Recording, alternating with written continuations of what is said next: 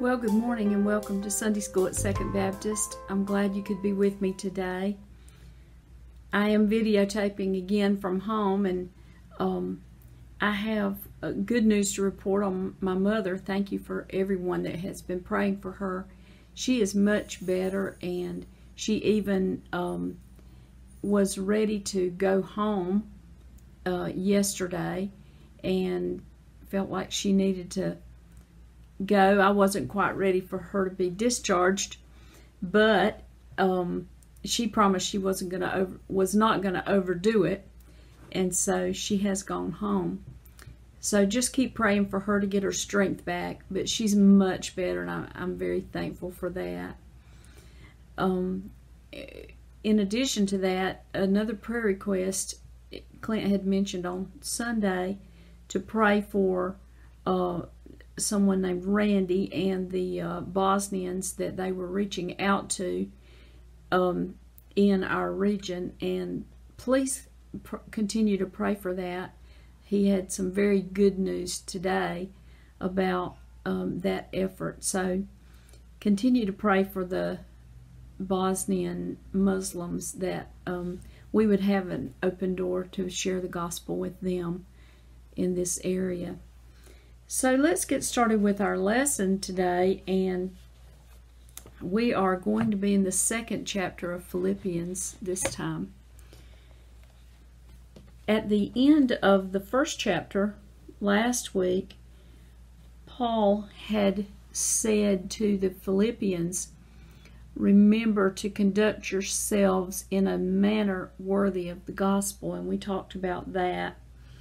Um, and so that was kind of the way that that first chapter ended. And so from that um, he said he begins chapter 2 by talking about um, another aspect of christian life and the, the way that we live which is to talking about getting along with each other really is, is what it, it boils down to. So let's see what we're going to study today, and we'll talk through it as we go. Um, let's look first at Philippians chapter 2, verses 1 and 2. Therefore, if there is any encouragement in Christ, if there is any consolation of love, if there is any fellowship of the Spirit, if any affection and compassion, make my joy complete by being of the same mind, maintaining the same love, united in spirit, intent on one purpose. So, our one purpose, as we know, is to um, not only glorify God with the things that we do or bring attention to God, but also share the gospel. But that's two purposes, isn't it? but you know what I mean. Uh, you know, we have our one purpose that we work toward, and that is being Christians in the way that we should. I wanted to talk just for a moment about those two verses because the way it says, if there's any encouragement in Christ, if there's any consolation of love, if there's any fellowship of the Spirit, etc. And so um, there's the meaning of that doesn't exactly come across from the Greek uh, to the English as it was written. And so I, I was reading some other um, references, and what it what it really means is uh, sort of like because there is, because there is um, encouragement in Christ, because there is consolation of love, because there is fellowship of the Spirit, uh, you know, etc. And so I wanted to go and read it to you out of the Amplified Bible. And I think I've used this, but it's been quite some time. This is what it looks like. That may be backwards on the screen. But um, it's the Amplified Bible I got the uh, idea of using it from Billy Graham one time when he mentioned something about it. But it what it does is it expands each verse to uh, all the meaning of the verse, I guess you might say. So I'm going to read uh, verse 1 and 2 in this Amplified Bible. So, by whatever appeal to you there is in our mutual dwelling in Christ, by whatever strengthening and consoling and encouraging our relationship in Him affords, by whatever persuasive incentive there is in love, by whatever participation in the Holy Spirit we share, and by whatever depth of affection and compassionate sympathy, fill up and complete my joy by living in harmony and being of the same mind and one in purpose, having the same love, being in full accord and of one harmonious mind and intention. So that really expands it out. And it's a good reference Bible if you come across a verse that you don't quite understand because you can read it here and sometimes you'll get you'll begin to okay I get the meaning now you know by reading it from this. So he's saying basically because of the relationship that we have with each other in Christ, because of all these things that we do to encourage each other, etc. Um, I want you to do this. Fill up and complete my joy. Or, um, let's see how he, let me go back to the other. Make my joy complete by being of the same mind. And so that is, you know, that was his encouragement to them at this point, and it is an encouragement to us in our lives that we should, as a church, be of the same mind. We should not have divisions among ourselves. We we should now, you know, there's truth and then there's not uh, falsehood, you know. And he's not saying agree with everybody, even though they're false, just so you're all of one mind. You know, I don't really think that's what the meaning that we should take from this. Because, you know, there are uh, people, let's say, let's look at the church more broadly and not just our church, but the church, universal you know, there are people who make an interpretation of Scripture that we would look at that and say, you know, that's not the way I interpret it. I don't I don't believe they're right in their in how they have chosen to interpret that. And sometimes you can tolerate that and still work together, and then sometimes it's a big enough difference that you can't and and you just have to, you know, put some distance between you and that person. So that's, you know, that's a part of this also. Um, but, you know, it if we took this list of attributes that he gives here to the relationship and broke those down, we could make a whole Bible study just on those things. In the attributes of what we get from Christian fellowship within the church we get the fellowship of the Spirit, you know, the Spirit guiding each other as we follow what God is leading us to do. It's m- much more, we can be much more effective if, as a body of believers, the Spirit guides us rather than saying the Spirit guided that guy and he's convinced everybody else. You know, that can be, mm-hmm. you can go off on a tangent there that's not exactly right. But when the Spirit is guiding a number of people in the congregation all in the same direction, then that's when you really begin to do what God has intended for the church. And so, um, the fellowship of the Spirit, it, affection and compassion, you know, caring for each other. So he says, Make my joy complete uh, by being of the same mind. uh, maintaining the same love, united in spirit, intent on one purpose. Okay, let's go on to the next verses now. That's going to be verses 3 and 4. He, he says, Do nothing from self selfishness or empty conceit, but with humility of mind regard one another as more important than yourselves. Do not merely look out for your own personal interests, but also for the interests of others. And the, these are just basics to the Christian life, aren't they? That we we should do. You know, it's a, it's he's talking about our attitude toward each other, um, humility, and also uh, not having a selfish attitude, but regarding other people, you know, and their feelings and how something might come across to them um, before you regard yourself. And if we would all do that, then there wouldn't be um, maybe as many hurt feelings, you know, in the church. If we if we look outward like that, um, it keeps us from looking inward also.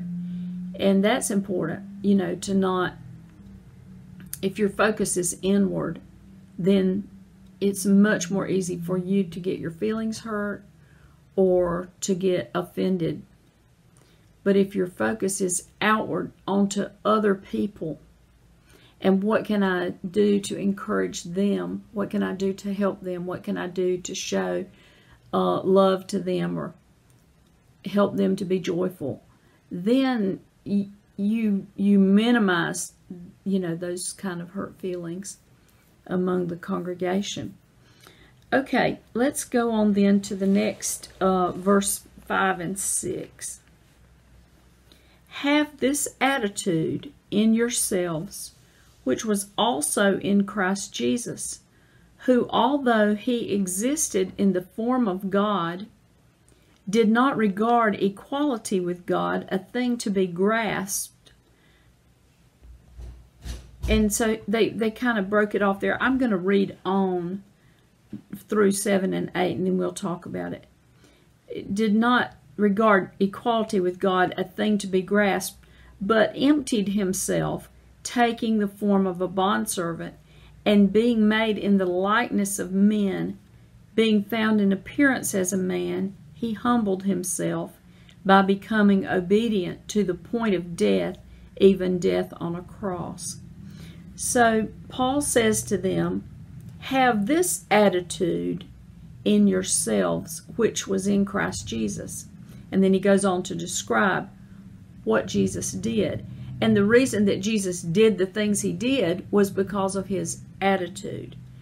It, was a choice that he made. And so the first thing that he did was, it, well, it's just a statement of fact. He existed in the form of God. The way that this is um, spelled out in the Amplified Bible says, uh, in verse 6. I'm going to read verse 6 from the Amplified Bible, um, where it talk, it's talking about Christ Jesus, who, although being essentially one with God and in the form of God, possessing the fullness of the attributes which make God God, did not think this equality with God was a thing to be eagerly grasped or retained. So, in other words, before Jesus came to uh, be born as a babe, he was with God, and John says he was God. You know, this is he he was fully um, God with the attributes of God, and this says um, fullness of the attributes which make God God. And it mentions the equality with God. He was the same as God. And so it says, uh, who, although he existed in the form of God, did not regard equality with God a thing to be grasped or to be held on to. So his attitude was that in order to um, come to the earth and be born as a human, he would have to let go of uh, being e- equal with God or, or in the form of God, I guess. And that's very complex. You know, that's not something that's so easy to understand. You know, was was Jesus um, God? Obviously, he when he was in his human form, he spoke to God, and so you know it. anyway, we, I think you know I think this idea of how that all worked is something that I almost don't want to try to pin it down because I know I'll get it wrong. I guess that's the way I feel about it. You know, I don't want to say, oh, I have the answer to how that works because I feel like it's very complex and it's beyond my understanding in some ways. And so, we we'll just accept it as Paul wrote, you know, and also as our own understanding, you know, has um, influenced us over the years, you know, to believe. And the Spirit will let us know if we're off track on that. You know, I don't, um, I, I'm just going to leave it at that. I don't want to go deeper than that on it. But then in verse 7, he mentions what, what Jesus did with not holding on to being equal with God. What did he do? He emptied himself. Or uh, let's see what the other, uh, he laid aside his privileges, it says. So he laid down the thing that he was taking the form of a bond servant. And we talked about bond servant last week, didn't we? Which is more than a servant. It is a, you know, like a slave or a permanent servant or an indentured servant, you know, something like that. And taking the form of a bondservant and being made in the likeness of men uh, being found in appearance as a man, he humbled himself by becoming obedient to the point of death, even death on a cross. So he not only came and was in the form of a man by being incarnate in the flesh, but also he humbled himself to die on the cross for us in that, you know, in the form of a man. And he didn't have to do any of that, did he? He did not have to leave heaven. He did not have to um, come and be born. He did not have to die. He he did all of those things by choice. And so this attitude of doing this for us and the humility that it took to even lay down who you were and come and be born as a man. You know, the humility that that took um, is the attitude that Paul is asking the Philippians to um, to copy or to have. He says, have this attitude in yourselves. So there's a book that was written which we did a study on at one time called The Mind of Christ. And that was an interesting book. And this was a part of the scripture that they used. You know, the not only what Jesus did, but what it took for him to do that, how his thought process, his humility, and all of that, you know, to be able to do what he did. And so for us, we can't you know, Paul is not asking us to all be crucified on the cross, but what he was asking the Philippians, and in turn, what we can get from this, is to have that humble attitude that Jesus had to lay down who we are and pick up who Jesus wants us to be or who God wants us to be, who God has planned for us to be. Because, you know, in life, if you ha- if you've reached my age, you realize you're not going to get to do all the things that you would like to have done in life. You there's still loads of things. Oh, I wish I could have lived there or gone there or been that occupation or this occupation or studied at that college or whatever. You're just not going to get to do it all. And so our attitude as Christians, you know, should be that we lay down who we are and we take up who God wants us to be. And then we'll be truly happy. Uh, that's the way to, to real happiness, isn't it? When we know that we're doing the thing that God wants us to do. Okay, let's move on uh, to verses 9 to 11. For this reason, now, for this reason being uh, because Jesus did these things. For this reason also God highly exalted him and bestowed on him the name which is above every name, so that at the name of Jesus every knee will bow of those who are in heaven and on earth and under the earth, and that every tongue will confess that Jesus Christ is Lord to the glory of God the Father. So, because Jesus did this, God highly exalted him, it says, and gave him the name above every name. And it, it also goes on to quote Isaiah, uh, where it says, Every knee will bow. That's a quote from Isaiah.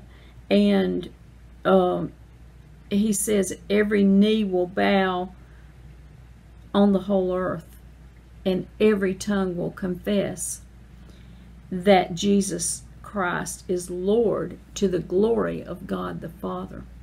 So, you know, we we talk about the end of time and how it will be, you know, when Jesus returns and how at that point every knee will bow and every tongue will confess that, wow, Jesus is the Lord, you know. And until that time, we have to do our best, but knowing that a day is coming when exactly that will happen.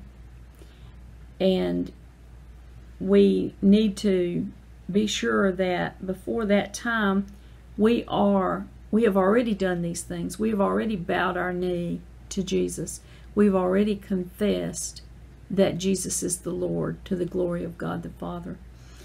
Um, because we don't want to, you know, at the time when Jesus returns, then it's going to be too late to do those things. At that point, you can say, oops, you know, I, I missed it. I, I didn't ever get around to it. Or I didn't think it was real. And now I do. I realize it is. And I want to be a Christian too. And at that point, it's going to be too late to make that decision. And so the decision is for now. Okay, and then, um, let's see, let me get my page to turn here. Let's go on to verses 12 and 13 then. So then, my beloved, just as you have always obeyed, not as in my presence only, but now much more in my absence. Work out your salvation with fear and trembling, for it is God who is at work in you, both to will and to work for his good pleasure. So he says to them, um, you know, you've always obeyed God, not only when I'm when I was with you, but even more in my absence. You know, you're obeying God. And so he says, work out your salvation with fear and trembling. And, you know, I did a little study on that word or those words, work out your salvation. And it goes back to what we were just talking about. It's not that you're going to work and get your salvation. It's not that. But it's that you're going to um, do the work of the salvation that you have that God has given you. In other words, when God saved you, he also has a plan for you. You you were saved. You God called to you and said, "I want you to be saved." And you answered and said, I want that also. And I, I, I want to follow Jesus and be saved. And when that happened, immediately he you know he had a plan for what he wanted you to do as a saved person. And so paul is saying work out your salvation. Now let's look at that in the um, amplified bible. Um, he says, work out, cultivate, carry out to the goal, and fully complete your own salvation with reverence and awe and trembling. So, you know, the idea of um, cultivating your salvation, let's say, or carrying it out to the goal. So when you cultivate something, you know, it begins, you plant it, you maintain it, you work at it, you get the weeds out, you do whatever, and then you have a harvest at the end. You've cultivated a plant or whatever it is, flowers, whatever it is. And so, in the same way, he's saying, cultivate your salvation or work at it.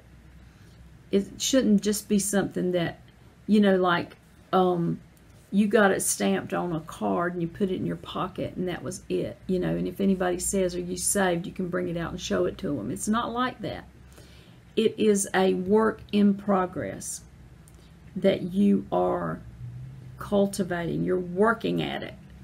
And so that's what he's saying. Um, then let's look at verses 14 and 15 do all things without grumbling or disputing so that you will prove yourselves to be blameless and innocent, children of God above reproach in the midst of a crooked and perverse generation, among whom you appear as lights in the world.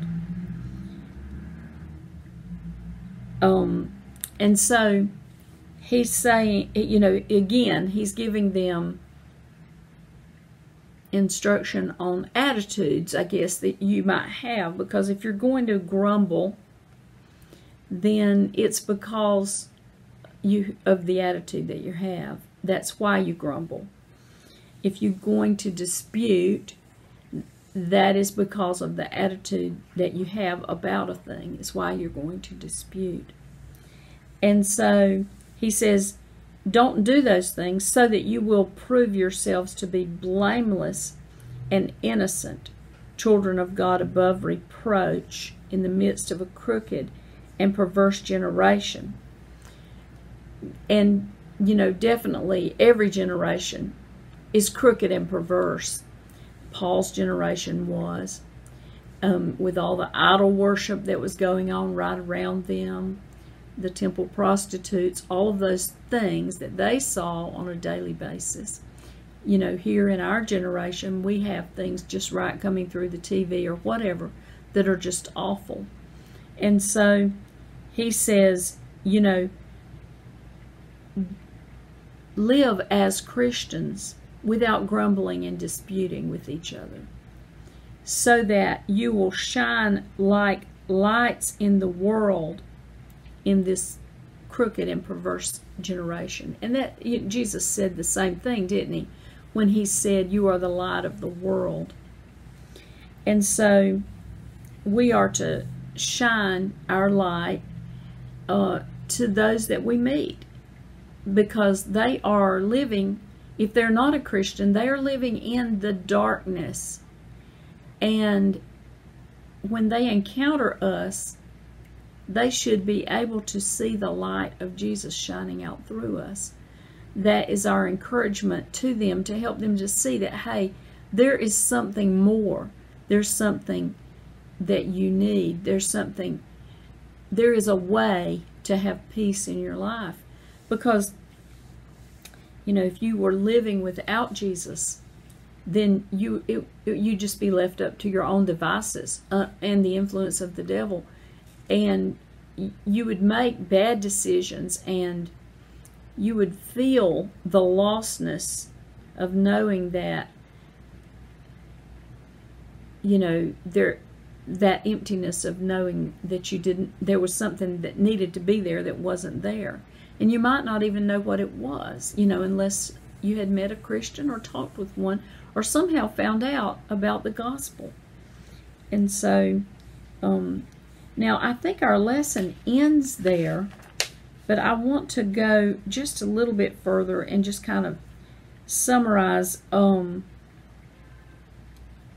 the rest of the chapter because we not cover that next week. And so on the latter part of this chapter, what he talks about is Timothy and Epaphroditus and he says, you know, I'm going to send Timothy to you um, so that, you know, he can find out how you're doing and he can, I'll be encouraged when he comes back to tell me how you're doing and things like that. And then he says, I'm also going to send Epaphroditus, who has been sick, and I know that you were worried about him and so I'm going to send him also so that you can see that he's well. So apparently, Epaphroditus had come from them, from the Philippians, to uh, help Paul as he was in prison. Because, you know, I think we mentioned at the beginning when you, you're in prison back then, you had to have someone taking care of you because the prison guards, you know, were not going to feed you or wash your clothes or anything like that. And so Epaphroditus, I think, had come uh, to stay with Paul and to serve him in and was probably sent out, you know, from his church to do that. And so, you know, he says, I'm going to send him though, because he was very sick to the point of death. And I want you to see that he's better. And so he's coming. And so again, it gets back to the personal aspect of this being a letter, you know, and and there are things in the letter that are just like uh, logistics, I guess you might say. Here's what's going to happen next. I'm going to send Timothy, and I'm going to send Epaphroditus, and this is the reason why, and and those kind of things. And you know, it helps us to realize that this is not just um, in theory, you know, made up uh, Christian teachings, but this this was actual someone actually living out their their Christian life in this way as Paul did. Okay, I think we'll stop there uh, for today. Thank you for being with me. And then next week, we're going to be uh, in chapter 3. So if you want to read ahead to chapter 3, then you'll be ready for the lesson next week. Thank you for being with me, and I hope you have a very good week.